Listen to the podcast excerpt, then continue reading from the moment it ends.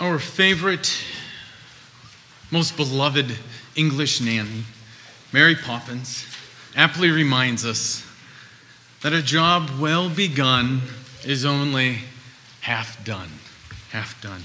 In the Christian church, right around Lent time, we often have this debate what is, what's more important? I think Adam referenced this in his uh, sermon on Easter Sunday. What's more important, Good Friday or Easter morning? You know, the, the drinking of the wrath of the cup, you know, of God, or the, the conquering of death.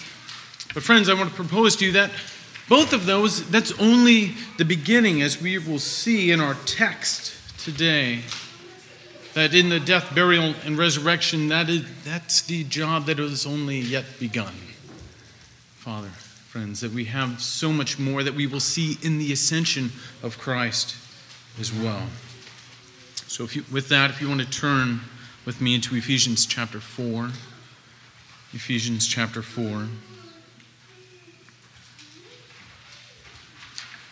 Our text today is verses 8 through 10, and I'm going to go back up to verses 4 just to give a little bit of context here. There is one body and one spirit, just as you were called to one hope that belongs to your call. One Lord, one faith, one baptism, one God and Father of all, who is over all and through all and in all. But Grace was given to each one of us according to the measure of Christ's gift. Therefore, it says, When he ascended on high, he led a host of captives and he gave gifts to men.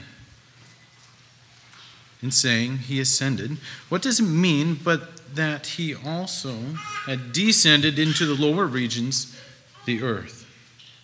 He who descended is the one who also ascended far above all the heavens that he might fill all things. This is the word of the Lord. Praise be to God. Let us pray.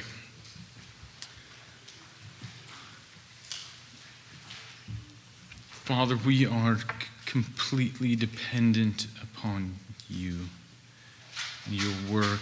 And we're reminded of this every week as we come before you just to drink of your well, to be washed in the word. God, I pray that you would be abundantly with us at this time that we might behold you and see your beauty and to drink of your grace. All the much more, God, bless us in this time through your word. Amen. Brief outline of where we're going in this sermon. The main idea, the main idea is that as a local body, you guys, as a local body, Christ has fully equipped us for his work, not only in the death, burial, and resurrection, but also in the ascension back to the Father. Not only in the death, burial, and resurrection, but also in the ascension back up to the Father. So he, Paul shows us in three different ways. The first one is this reference to Psalm 68 that we see in verse 8. That's his, his proof text of why he's saying Christ has given us all these gifts. That's his proof text. So that's number one, looking at that verse 8. Number, number two is the descending of Christ the descension of Christ out of the throne room of God. And then number three, we're going to look at the ascension of Christ back to the Father. So the proof text, Psalm 68, why, why Paul can say that Christ has given us grace according to, uh, to his measure, the descending of Christ from the throne room of God, and then the ascension of Christ back, back to the Father. Number one, this uh, verse 8 here, we'll include verse 7 give a little more context. But grace was given to each one of us according to the measure of Christ's gift. Therefore, it says, When he ascended on high, he led a host of captives, and he gave gifts to men. Now, in, in, in this, the context of what's going on in chapter 4, Paul is affirming the unity of the local body, the unity of the church. There's one body, one spirit, just as you call to one hope that belongs to your call, one Lord, one faith, one baptism. Again and again and again, it's one, one, one. Then you have a little contrast, a little progression. But grace was given to each one of us according to the measure of Christ's gift. So there's this unity that we have in the local body. But there's also a diversity as well. Not surprisingly, it reflects the beautiful character of God that there is one God. There's unity there, but there's also diversity. Three different persons the Father, Son, and the Holy Spirit. Not surprisingly, that's reflected in the local body as well. So within this, we have this diversity of gifts that have been given according to the measure of Christ's gift. And Paul uses this Psalm 68, this reference to Psalm 68, as this proof text. And so he says, Therefore, it says, When he ascended on high, he led a host of captives and he gave gifts to men. Now, what's going on on chapter 4 of Ephesians, what's going on in Psalm 68 is it's this beautiful psalm, a Davidic psalm where God comes and destroys his enemies, annihilates his enemies. And when that is done, he ascends back to the sanctuary, receiving gifts as, as though he were a ruling king, and the, the, the lands that he've conquered, all these satellite kings are paying tributes to the true king. That's what's going on. Ultimately, Friends, we see that this is fulfilled in Christ. Christ is the one who has come down. Christ is the one who's defeated the true enemies of sin, and death, and the devil. Christ is the one who's gone back into the sanctuary, back to the Father. In, in Ephesians 1, we see that um, Paul is wanting the, the same power that he worked in Christ to be worked in, in the believers as well. Right? When he, verse 20, chapter 1, when he says, that he raised him and seated him in the heavenly places at the right hand of God, far above all rule, authority, and power and dominion. So we see this rising of Christ, fulfilling Psalm 68. So that's what's going on. As you quickly, you will quickly notice, as you're meditating on Psalm 68 later tonight, you'll quickly notice that Paul changes the words, though. In the psalm, in the Davidic psalm, he's receiving gifts. As you read it in Ephesians 4, he's giving the gifts, giving the gifts. So, as Christians, we want to be faithful to the text. We want to be faithful to the Bible. So, we're just going to take a little bit of time and say, what do we do? As Christians, how do, how do we answer this? Is the Bible not reliable? Did Paul not have a, a good copy of the Old Testament available to him? Is the Word of God not sure? When we answer questions like this, we must first have a posture of humility when, when we approach the Word and realize that we are not the ones over the Bible, examining the Bible. We are not the ones judging the Bible, but rather we approach the Bible and we are the ones under the Bible. We are the ones being judged by the Bible. So when we approach questions like this of why was it changed, we must first approach it with a heart of humility. And secondly, the, we see that it's Paul's, it's not his intent to directly quote it. As a first century Jew studying under uh, Gamaliel, he would have had it all memorized. The, the whole Old Testament, he had it memorized. So if he wanted to quote it directly, he would have. He would have done it, but he didn't. And why didn't he do it? Because, in light of Christ, he's not quoting Psalm 68, he's applying it. He's interpreting Psalm 68 in the light of Christ and the work that Christ has done. So we, we do the same thing when we quote Scripture. It's, it's quite rare that we'll quote it directly, but we'll, we'll typically make a reference to the particular text. So if I say, I'm working at MnDOT, and I ask for next Friday off, and my supervisor, instead of a piece of bread, he gives me a stone. Well, I didn't quote it directly, but you know what's going on, right? I didn't get the day off. That's quite apparent. So you, you understand my reference back to Matthew 7 and asking and seeking and knocking. So you understand that even though it's not a direct quote. Same thing going on here as Paul is quoting Psalm 68. So, friends, I just want to encourage you to be humble in your approach to Scripture, especially us. So many of us are in this Reformed camp, and we are caged animals so many times, wanting people around us to see the supremacy of God and the sovereignty of God in all things. And typically, this can sometimes take an academic route. But, friends, I pray that as a church, we would never lose our understanding of Scripture as not only something to be studied, friends, but it's something to be treasured and, and delighted in. As we see in Psalm 119, that he says, I will meditate on your precepts and fix my eyes on your ways. I will delight in your statutes. I will not forget your word. So we'll see how Paul uses, not quotes, but he interprets, he applies Psalm 68 to verify why he can say that Christ is one who's come and given all these gifts of grace. Now we're going to see this great drama of Christ, uh, this unfolding in, in two great movements the descending of Christ out of the throne room of God and the ascension of Christ back in. So we'll carry on in verse 9. It says, In this saying, he ascended.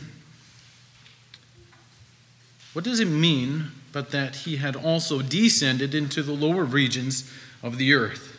Now, perhaps you. This is like Paul's version of uh, if you give a mouse a cookie. I don't know if you guys remember that book. But it's. So, Paul, he's talking about the unity of the church, and then he goes, Wait, no, I'm going to talk about the diversity of the church. And he talks about that, and then, oh, that reminds me of Psalm 68. I'm going to quote that. And then, oh, Psalm 68, well, that's about the ascending and descending of Christ. So let me just make a small parenthetical statement of the ascension and the descension of Christ, or the descending and the ascending of Christ. And so it's say, even in your Bibles, I think in the ASV it has it in a parenthetical. So it, it's like Paul's if you give him also a cookie, and then and then he goes back on it. Then he goes back online. So this is a, Paul's version of that. And you have the whole drama of Christ explained in two great movements: the descending of Christ and the ascension of Christ. The the first coming down to establish the church through his death, burial, and resurrection. And then you have the empowering of the church that happens, happens subsequent to him going back to the Father. And this descending of Christ, we celebrate it every year. This one we know well. Right around Christmas, we love it, right? But Paul, this is what Paul is, he's not referring to a descending to the lower regions of the earth um, like going down to hell, or he's not referring to the grave, but he's just saying descending down to the lower regions, that is the earth. So it, it's a picture of him coming out of the throne room God to earth, not going down to hell during the three days or not going into the grave. That's not what Paul is referring to here. But in the sovereign, eternal plan of God, when the fullness of time had come, God sent forth his Son born of a woman, born under the law, to redeem those who were under the law so that we might receive adoption as sons. It's in Galatians 4. And then Hebrews, we also see that thankfully he descended to us. For we do not have a high priest who is unable to sympathize with our weakness, but we have one who, in every respect, has been tested as we are, yet he is without sin. And cognitively, you probably you're realizing this, you're going, big deal, right? Jesus came. I've heard this a million times. But uh, we understand this to be true, but our actions and our affections, we declare that we do not understand the magnitude of what has truly happened in Christ coming to the earth. And this, this is how we declare that we don't understand it. We, Adam referenced that God did not come, Christ did not come to be served, but to serve and to give his life as a ransom for many. This very Christ, who through God, through him, made the sun and the moon and the stars, he came down and he was incarnate in the flesh. What social gutter are you willing to go into for the sake of Christ? Name one.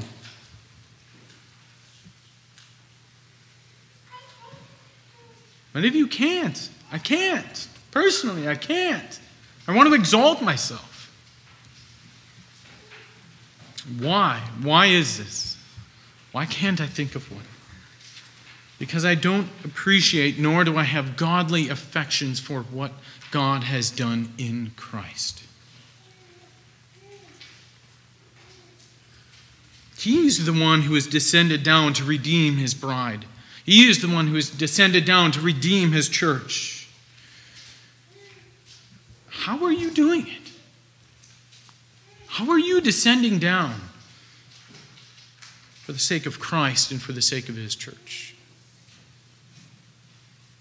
Maybe you, you descend down by selling all that you have, giving up your good career, buying some plane tickets, packing some suitcases, packing them up. And you go toil away in the mission field. Maybe that's how you descend down. Moms,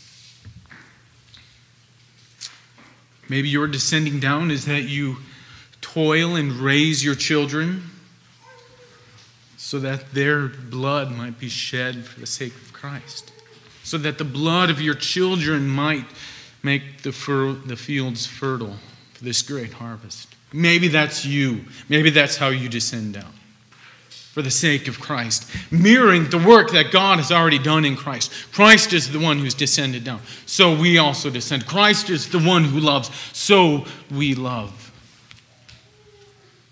And this goes against everything in the natural man. We want to exalt ourselves, not only in the face of God, but amongst each other. So we consumed with what car I drive, or what house I have, or are my children obedient? We're not asking, are they obeying me so that they might obey God? We're asking, do they, do they look foolish? Are they making me look bad in front of other people? That's exalting yourself. Friends, mirror the work of God in Christ that we might descend, that we might be a church who goes down into the gutters. As Christ has come down here into this chaos, and He gave everything He had. That is our standard as a church. So we will descend down in every way that we can, that Christ might be exalted, that God might be glorified. So just a recap where we've gone. This main, this main idea that we're pushing forth in verses 8 through 10 is that as a local body, you guys, right here, Christ has fully equipped us, not only in his death, burial, and resurrection, but also in his ascension back to the Father. So, first we looked at Psalm 68 and how Paul uses that as the proof text or as an application of, of this psalm to, to verify what he has said of the work of Christ. Then we look about the descending of Christ. And now we'll look that the job is well begun, but it is not quite yet done. So Christ also ascends back to the Father. So the ascension of Christ, let me just read verse 10 again. He who descended is the one who also ascended far above all the heavens that he might fill all things. For years I pondered this question after I became a Christian. Why did Jesus go back to the Father? After the death, burial, and resurrection, he's here. If anyone's capable, if anyone's gifted, or if anyone can grow and nurture and disciple this church. That's Christ. You can't say Christ would be bad at that, right? Christ would be very, very good at it. Yet he left his disciples and he ascended back to the Father. One of the reasons we see in Hebrews is that he is the great high priest. So he is going into the throne room of God as the priest would go into the Holy of Holies, and he is offering this his sacrifice to the Father, interceding on our behalf. So that's one reason why Christ went back. Another one is that Christ has said that you guys, he can accomplish more through you than he can on his own. You see that in John 14, he says, he promised his disciples, Truly, truly, I say to you, whoever believes in me will also do the works that I do, and greater works than these will he do, because I am going back to the Father. Do you believe this to be true? Look around. Do you, believe that to be true? Look at yourself. Do you think it's true of yourself? The answer is no. Look to God. Then the answer is yes. Friends, as a church, as we come together and covenant together and live life together, when we focus upon Christ being highly exalted, through the Holy Spirit working in us, you will do mighty, mighty things. You look to yourselves and your own ability, whether it be music or engineering or medicine, it's nothing. Look in a, to the exalted Christ. Then we will drink of this wonderful promise that He will accomplish more through you, through this local body, through this gifted church than He can do on His own.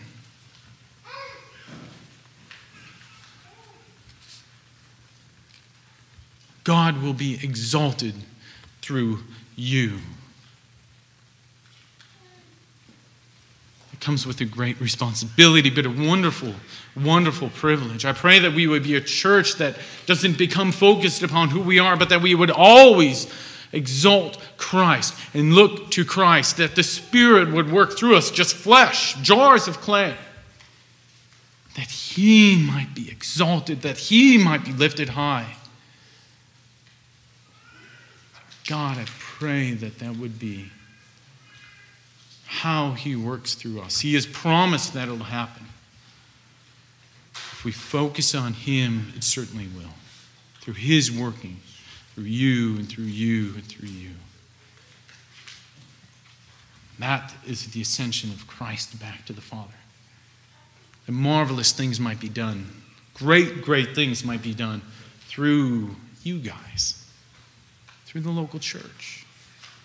So, as we see children running around in chaos and, and worship, and we're trying to get ready for that, and we're arguing about deacons, let us not lose sight of what is truly happening. That the exalted Christ is working, that God is working through the Holy Spirit, that He might be glorified. As we come together, friends, I pray that we would never lose sight of that. Not only as a church, but in your, in your, your own lives, in your marriages as you raise children, that Christ might be exalted and glorified. So, friends, in closing, we have seen the, in the providence of God, He has fully equipped you for the work of the church. And as Paul quotes Psalm 68 as a proof text of this, and in, in light of that, Paul kind of goes in this little rabbit trail where he talks about the descending of Christ, and then we all just begin to ask ourselves, how do I mirror the work of Christ? How can I descend myself? How can I crucify the flesh? How can I become less that he might become more? That is the descension, the descending of Christ. Then there's the ascending of Christ back to the Father. And subsequently the giving of the Holy Spirit. If you are if you are in Christ, you are filled with this wonderful Holy Spirit. And we just say that God might be glorified through you as, as this church, as He fulfills His promise through the church. Pray that we would be people who are focused upon the exalted and the ascended Christ. Your hearts in your minds throughout the week. I pray that that might be your focus. Amen. Let us pray. Gracious Father, you, you have done so much. We, you've come and redeemed us. You, you've humbled yourself to the point of death, even death on the cross. In so many ways, we want to exalt ourselves in front of others and in front of your face. We, we seek to have right standing with you by thinking that we're a good people. God, I pray that we would see our sin and just to know your love and your greatness all the much more, Father. Pray as a church that we would focus upon you as the ascended Christ, that we would not endeavor to do this great work or this great task by ourselves, but Father, we would just come to you, throw ourselves at your feet, and ask that you would use us as jars of clay, that you might be glorified and worshiped not only in this time, but throughout eternity. Amen.